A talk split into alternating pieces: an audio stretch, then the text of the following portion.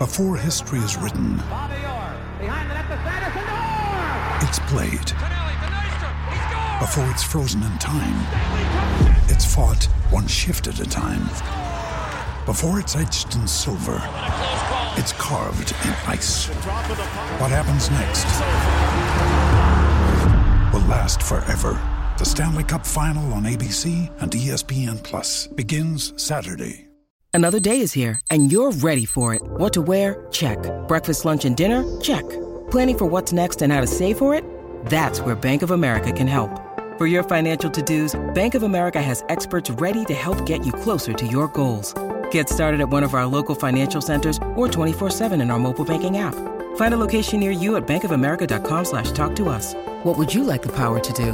Mobile banking requires downloading the app and is only available for select devices. Message and data rates may apply. Bank of America and a member FDIC. Think you know the Brooks Ghost? Think again. Introducing the all new, better than ever Ghost 16. Now with nitrogen infused cushioning for lightweight, supreme softness that feels good every step, every street, every single day.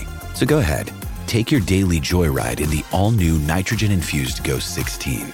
It'll turn your everyday miles into everyday endorphins. Let's run there. Head to brooksrunning.com to learn more. In today's show, we cover the five biggest news stories from the world of Formula One, including a huge mistake that could spell the end of Red Bull Junior's career, all the fallout from the Canadian GP, accusations that the FIA are too easily influenced, a rumoured completed F1 team buyout by Audi, and the potential end of F1 Spa days.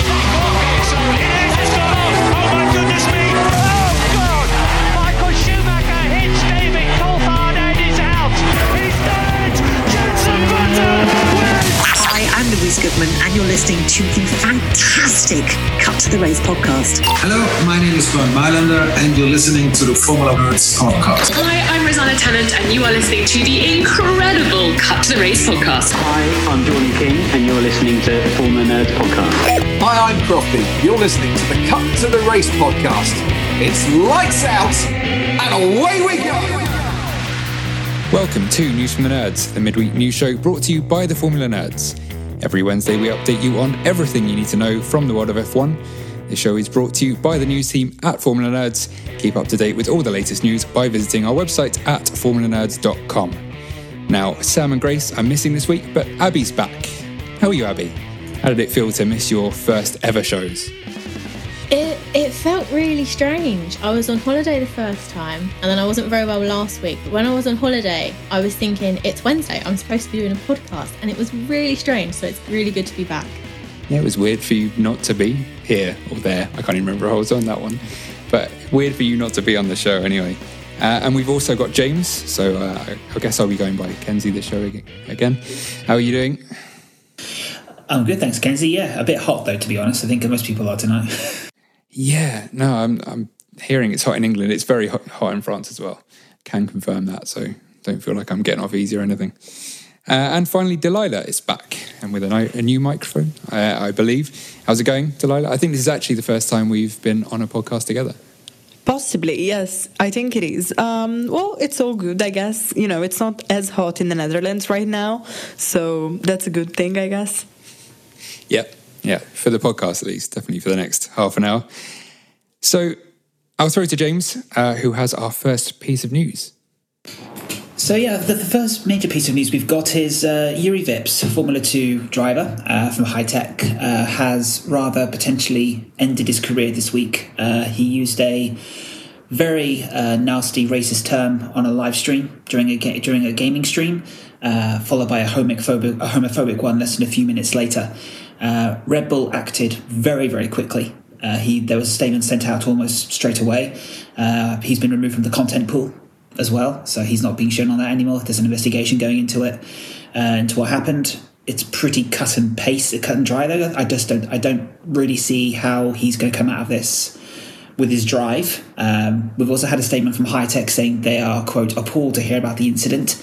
Uh, and- and he- they- that's all they're saying at the moment. They're just waiting for the Red Bull investigation to to run. So it's difficult not to be to be opinionated at this moment, but I just don't see how he can continue on in F two this year.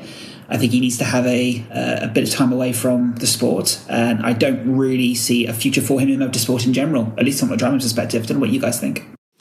Yeah, I, mean, I think if we're being frank, I think his his chances of making it to F1 were probably getting slimmer by the race anyway, especially having you know thrown away that win in in Baku in the feature race. There's there's a lot of talent coming through at Red Bull, uh, and yeah, I think the the slim to little, slim to none chance of him uh, getting into a Red Bull seat or an AlphaTauri seat at some point has definitely gone now. And yeah, like you say, it'll be whether he even finds any other series. Because I, I, agree, I, I would hope that he would probably have to at least leave F2 for now.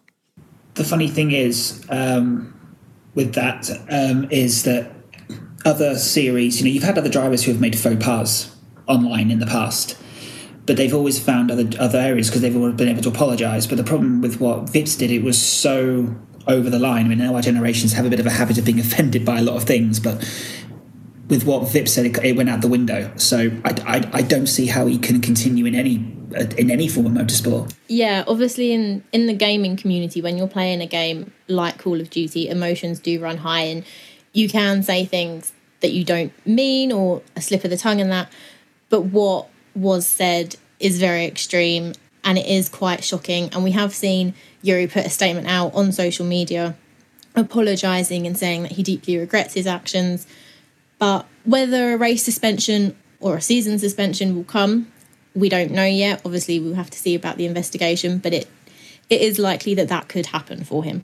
Yeah, I think the almost uh, scary thing was how natural it looked to him to say what he did.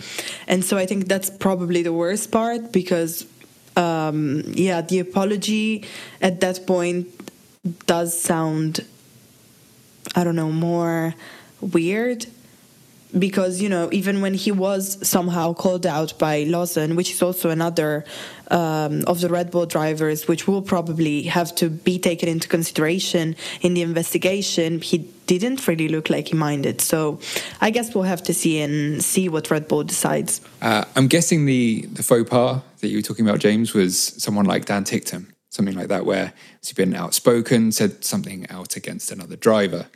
Uh, but yeah, he's obviously made it into Formula E, but I agree. I don't think. I think the the avenues that that Juri Vips can now try and pursue are probably very slim. Maybe IndyCar, because I mean Ferrucci was allowed into IndyCar and he did some pretty awful stuff as well. Not as bad as Vips though. No, and I, th- I, think I think I think the major problem as well with the Vips has got is to your point, Dalila. It just it sounded so natural when he said it. It was just, it just was a complete slip of the tongue and other motorsport categories they may not be F, you know not form, you know not FIA Formula One related etc. But uh, or FIA related sorry, they have their own rules as well. Um, and Ticktum was rude, he was obnoxious, you know you name it, but he was never racist. And then to really add fuel to the fire, he then did a homophobic comment a few minutes later, which will effectively killed off his career in any way. I mean, we've just come out of Pride Month, you know, uh, not just for motorsport but across the world. I mean, he could not have chosen a more ridiculous time to, to do this. So I, I, I think his career is done temporarily. I think it will return. Where we saw Red Bull have a bittersweet race. Obviously, Max won, but Perez unfortunately had to retire. But there were three main takeaways from that race with three major teams. One was McLaren, we had Lando Norris, who had a very unfortunate race. He qualified P14 due to a power unit issue during the red flag in Q2, and he finished the race in P15, which, considering his recent performances in that, it hasn't been very good for him. And he did say that nothing went his way, especially with a particular pit stop that saw both McLaren drivers double stack and some tyres that weren't necessarily there and weren't the right ones. And then Zak Brown has apologised to Daniel Ricciardo after making some not so positive comments about his recent performances and has apologised saying that when we give him a car that suits his style and has the pace, he will win races and get on the podium. Now, when I first saw Brown's initial comments, I was thinking, you're the boss of McLaren. Surely you're supposed to be helping your drivers, not bringing them down. You're supposed to be positive about them. So I'm quite glad to see him apologise for Ricciardo. What do you guys think? I think he had a pretty decent weekend, did Danny Rick, for sure. Um, I think that the power issue, the power uh, unit issue for Norris continued into the race. That's the only explanation, as far as I can tell, for his severe lack of pace. He was stuck behind Albon for what three quarters of the Grand Prix. Um, he, Ricciardo outshone him, and it's the first time this season he's done that. Um, I still think Ricciardo is in danger. I am an I am an avid McLaren fan. Obviously, I'm not just saying it to be a downer, but I do think I do think he's still in danger, and we need to see what happens at Silverstone. But I do think that uh, if this continues, there's going to be a bit of should we say spice at McLaren because the battle for supremacy is now on, and that's only a good thing for the fans. Yeah, it was. I, I think we've kind of now officially seen McLaren move from.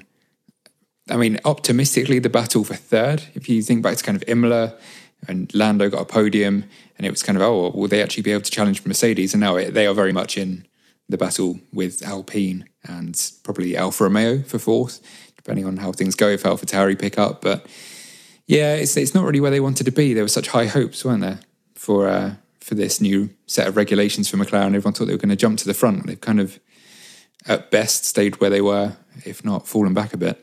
Yeah, well, they have said that they're battling teams that they didn't want to battle. And speaking of uh, James or Kenzie, it gets very confusing having both James on the same podcast. We do Mercedes, apologise. that's all right. Second. Mercedes are back. Well, I mean, Russell has had a good season all the way through, but Lewis Hamilton is back, I should say. He got his second podium and he had an amazing race in Canada. And for me, who is a, a McLaren fan but a Lewis fan, I was so happy to see him up there and nearly matching the pace of Sainz and Verstappen. Yeah, no, it's it's good to to see Lewis back where you could say he belongs. Try not to be to bias to be biased there, but uh, yeah, I mean, I'll, I'll, try not to repeat repeat what I said on the Cuts the Race podcast, but it was clearly that his back was was looking better. Uh, no no problems there, and it, it does. It you can have some hope now that maybe we'll get a three three team battle at the front for certain circuits. Maybe Silverstone next up, smoother surface, fast corners. And that'd be great to see. If we can get all three teams battling at the front, then yeah, definitely. Do you think there'll be a change in the roles at Mercedes? Because Lewis has said that now George can be the guinea pig within the team for the second half of the season. Do you think we could see that? Was, I think it was kind of it was a flippant comment, wasn't it? But yeah, I think it was maybe kind of a bit of reading between the lines for for Toto and whoever makes those decisions. Lewis saying like like come on, I've I've done some donkey work here, kind of doing these experimental setups, which sometimes have ended up with him not getting through Q1, like in Saudi Arabia, uh, and bouncing a lot at Baku. I, I don't know. I think probably they're obviously using Lewis because he's incredibly experienced and he's got nearly 300 races under his belt. And George was obviously going to have to acclimatize I don't know. I think maybe they'll balance it out a bit between the two of them now that George is fully comfortable in the car. Also, can I say probably also if you were to I don't know risk a weekend with someone, um, I would hundred percent do it with Lewis because I would trust that somehow he's gonna sort it out. I would just like be like, yeah, I mean, if there's someone that can still somehow salvage the situation, I do believe in Lewis Hamilton to do that. Uh, but at the same time, I do see probably on Lewis' side that kind of opinion of saying, yeah, okay, but I've done my part. Now let it do to the young guy, maybe. That can also work, I guess. George did try and be a bit bold in qualifying, didn't he? Anyway, uh, with that, uh, should we say, optimistic run on slick tyres on a wet track, which did not go well. So I think George definitely has it in him to do these, you know, these daring calls, but perhaps he may not be ready fully yet to do them on his own, and that might be putting him down. I don't know, but. Um, I think he's still developing at Mercedes. He's comfortable, but he's not quite level at this way where he can make these big decisions. Well, the third takeaway from Canada is Ferrari, and particularly Carlos Sainz. Now, earlier this season, there were talks of whether he deserved his seat at Ferrari because his performance hadn't been that great. He suffered a lot of DNFs and that compared to Leclerc, who was right at the front. But this weekend, he had a really good weekend in Canada, and he could have got his maiden win, but he just couldn't quite overtake Verstappen. Now, Dalila, I know you're a Ferrari fan. So, what do you think about Sainz saying that he was the fastest guy on track on both medium and hard tyres and that he gave his maximum and he could have got max? I think it's a bit of a double edged sword in this sense, uh, because yes, on one side, I think it's great. He did finally the performance that was sort of expected from him, and even better, maybe. I think he did everything that he could have done. Um, so that is great, and I think it's also what he needed at this point in the season to sort of, you know, build that confidence up again. At the same time, I do think there's one side which still thinks like, okay, but what if Leclerc was there?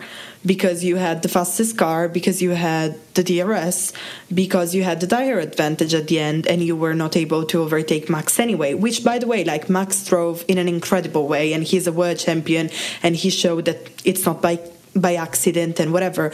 But at the same time, there is still that kind of like comparison which doesn't seem fair.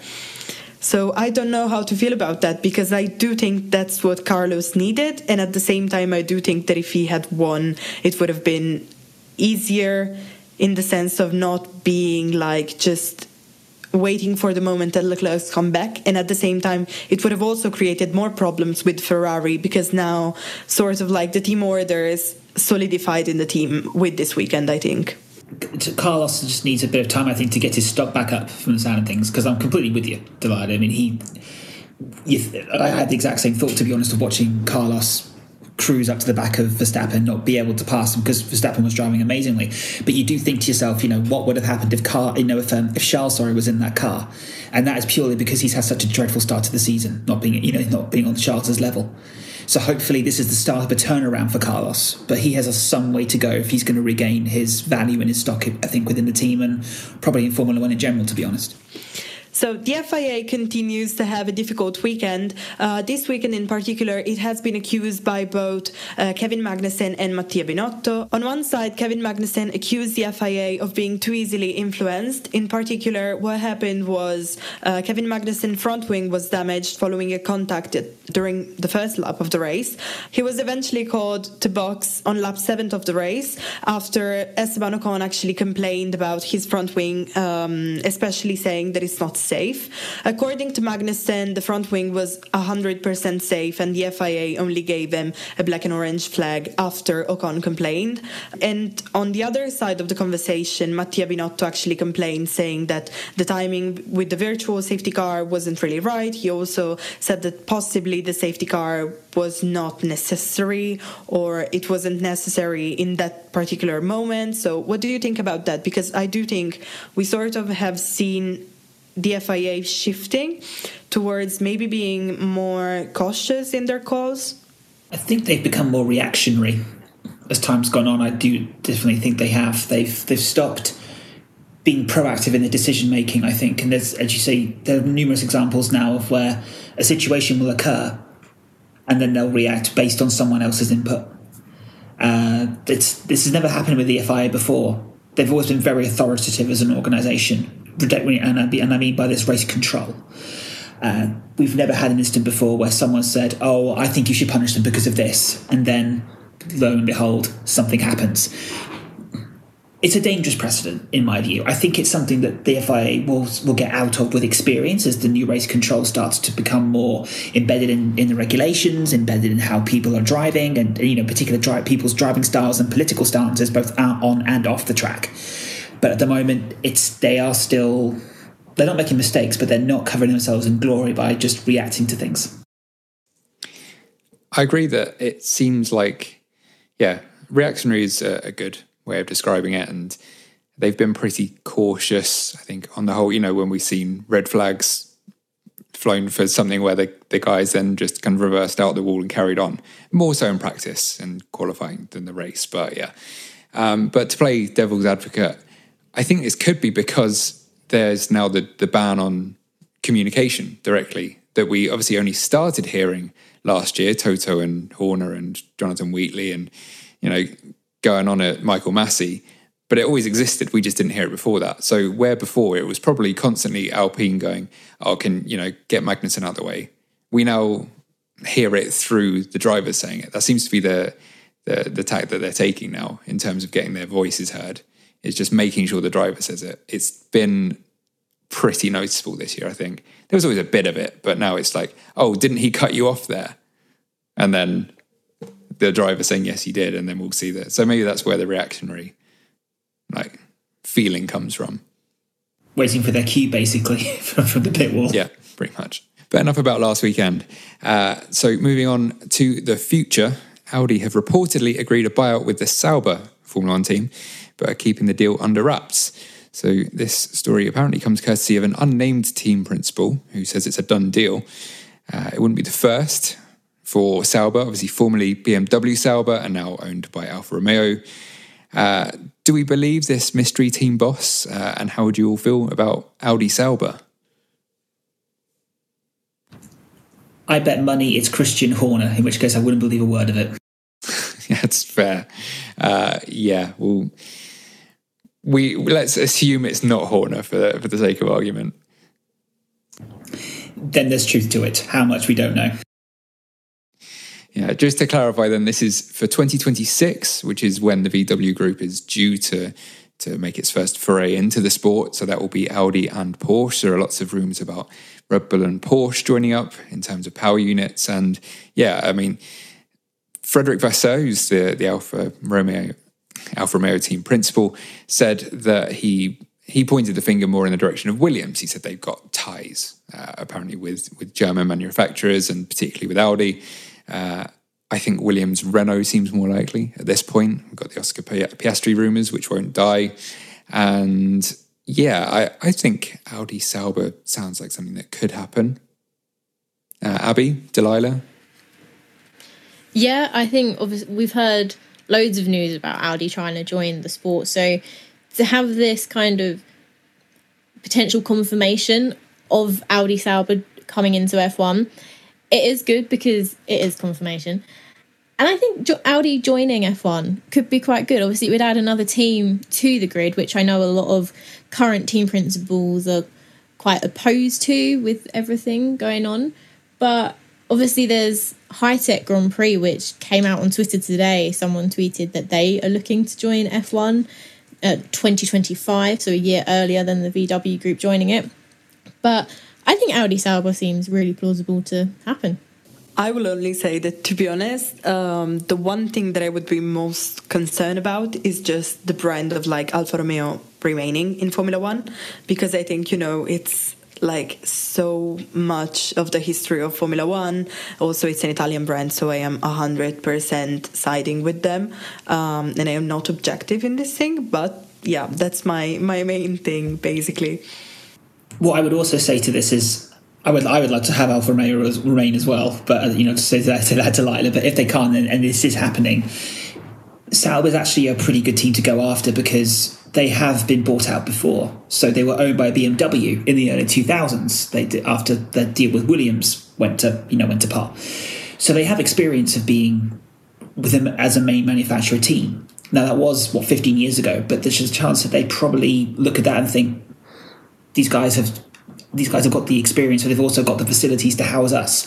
And let's not forget that's what they need to do as well. Yes, Audi's got this huge facility, you know, you know, you know, back in Germany.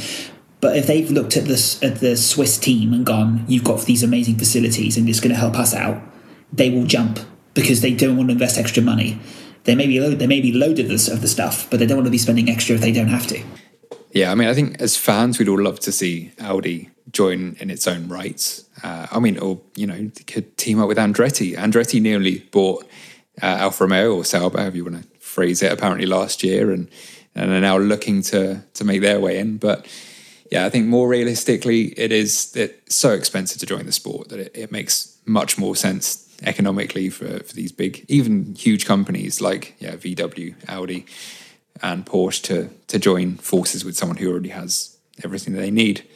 Speaking of things joining the sport and also things potentially leaving the sport, there has been news around the 2023 calendar regarding Spa and a potential new French Grand Prix. Now, obviously, we've got loads of new races being added with Miami and Las Vegas next year. And 2023 is apparently, it could be a 24 race calendar with eight European races. Now, I read a very interesting article earlier that said the only difference between a 23 race calendar and a 24 race calendar is the Chinese Grand Prix. And one thing that was the same was that Spa wasn't on it. Now, Spa is a massive part of F1 history, but it is at risk of losing its place on the calendar because of all these new races. Now, the contract of that circuit does run out this year, and it has been revealed by Alberto Fabrega on Twitter that Spa could become a rotational race. So, not there for 2023, but there for 2024, say. And that it could host a non championship race for rookies. What do you guys think about the potential of losing Spa from the calendar? I think it would be sacrilege. You know, Spa. I mean, we talk about Monaco, and Monaco is more of a, a Marmite kind of Grand Prix. You know, and I think even within like one person, it's not like everyone loves it or hates it. You kind of you love and hate it. You look forward to Monaco, and then it gets to Sunday, and it's kind of dull. But Spa's always been great. I mean, it's great racing. It's a great track, and it's quite often the weather. Obviously, the weather was a problem last year, but it's it normally makes it interesting. And yeah, and we're talking about history and Alfa Romeo. I mean, Spa's been there since pretty much the start as well. It'll be a real shame to see it go. Alternating could work. Uh, I'm not sure, yeah, what I'd like it to alternate with. But this non championship race, I just don't get. Like, getting, I don't know if they would want an entire 20 car field of rookies, but even with like all the the team academies, that seems hard to to knock up. And they, with a budget cap, why are they going to add more races that don't actually even mean anything?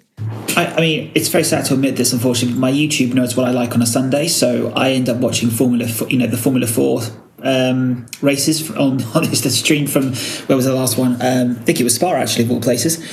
They have like six thousand people watching them. That's it.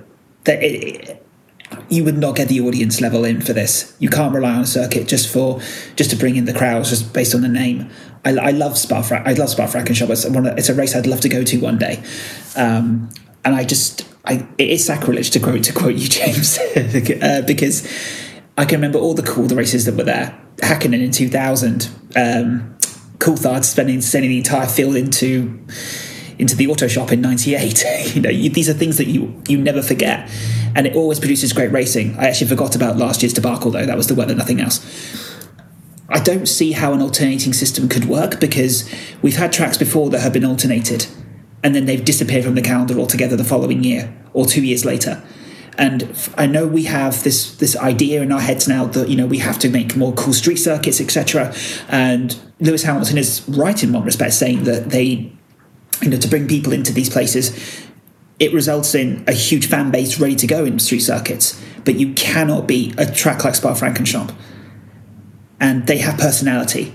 And if you take that away, we're just going to end up with more street circuits devoid of any personality, devoid of any exciting action. And that will kill a lot of Formula One's fan fan base, particularly traditionalists such as myself, if I'm honest.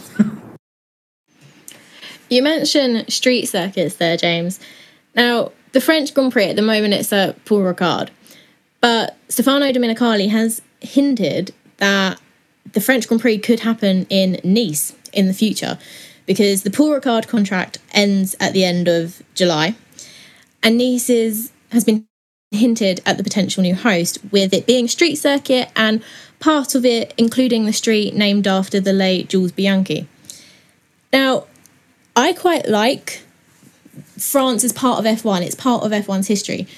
I'm not a massive fan of the Paul Ricard circuit, but I don't know what to think about hosting a street circuit in Nice. What do you guys think?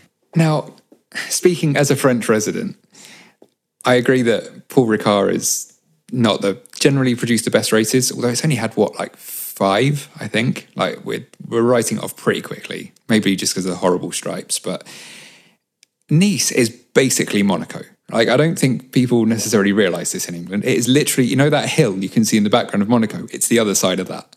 It is like it's where people land and then they fly over the hill to get into Monaco. That seems crazy. It would be like having, a, you know, the British Grand Prix at Silverstone and then another Grand Prix in like Oxford. Not even that. It's closer than that. But I think there are other options. I mean, biased, but I would say Paris. Why just come to Paris so I can watch it out my window? Totally with you. Totally with you. Um, I, uh, Paul Ricard was once described as by my family as, a car park with stripes. Um, it's not the greatest circuit in the world. I don't like Paul Ricard at all. I think it's devoid of any personality. To use that word again.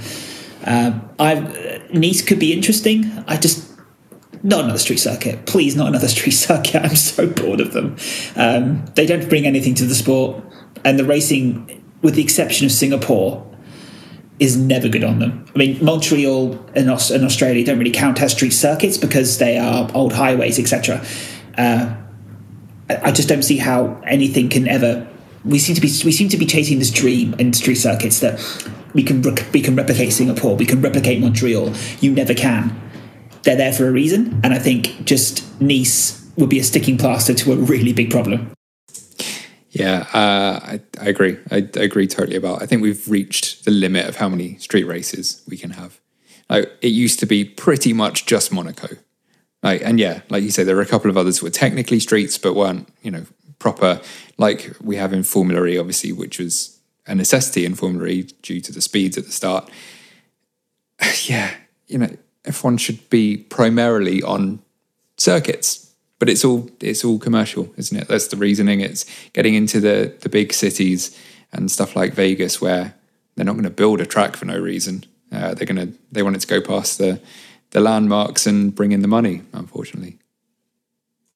Yeah, I will also say the discussion about Paul Ricard is always also about the fact that it has like what 70 possible different layouts not one can work like i i don't believe that. Probably you can make it work. Plus it's basically a parking lot. I do think that even if in those 70 nothing works you can find probably another 70 you have the space. You have the possibility to do something. So yeah i don't know. I don't think we are still like out of options in that regard probably.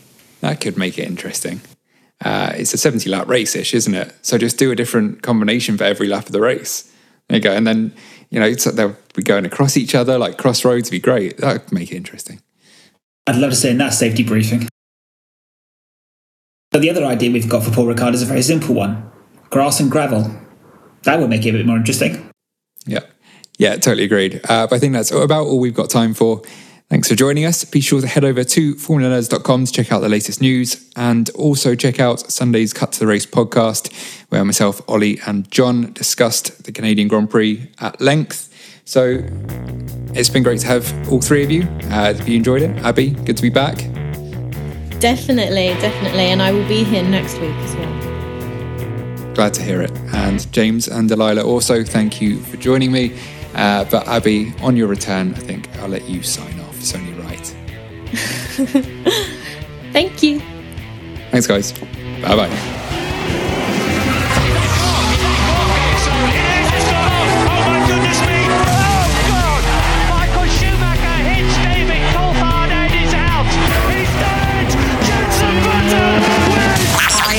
Goodman, and you're listening to the fantastic Cut to the Race podcast. Hello, my name is Bernd Mayländer, and you're listening to the Formula Nerds podcast. Hi, I'm Rosanna Tennant, and you are listening to the incredible Cut to the Race podcast. Hi, I'm Jordan King, and you're listening to the Formula Nerds podcast. Hi, I'm Crofty. You're listening to the Cut to the Race podcast. It's lights out, and away we go.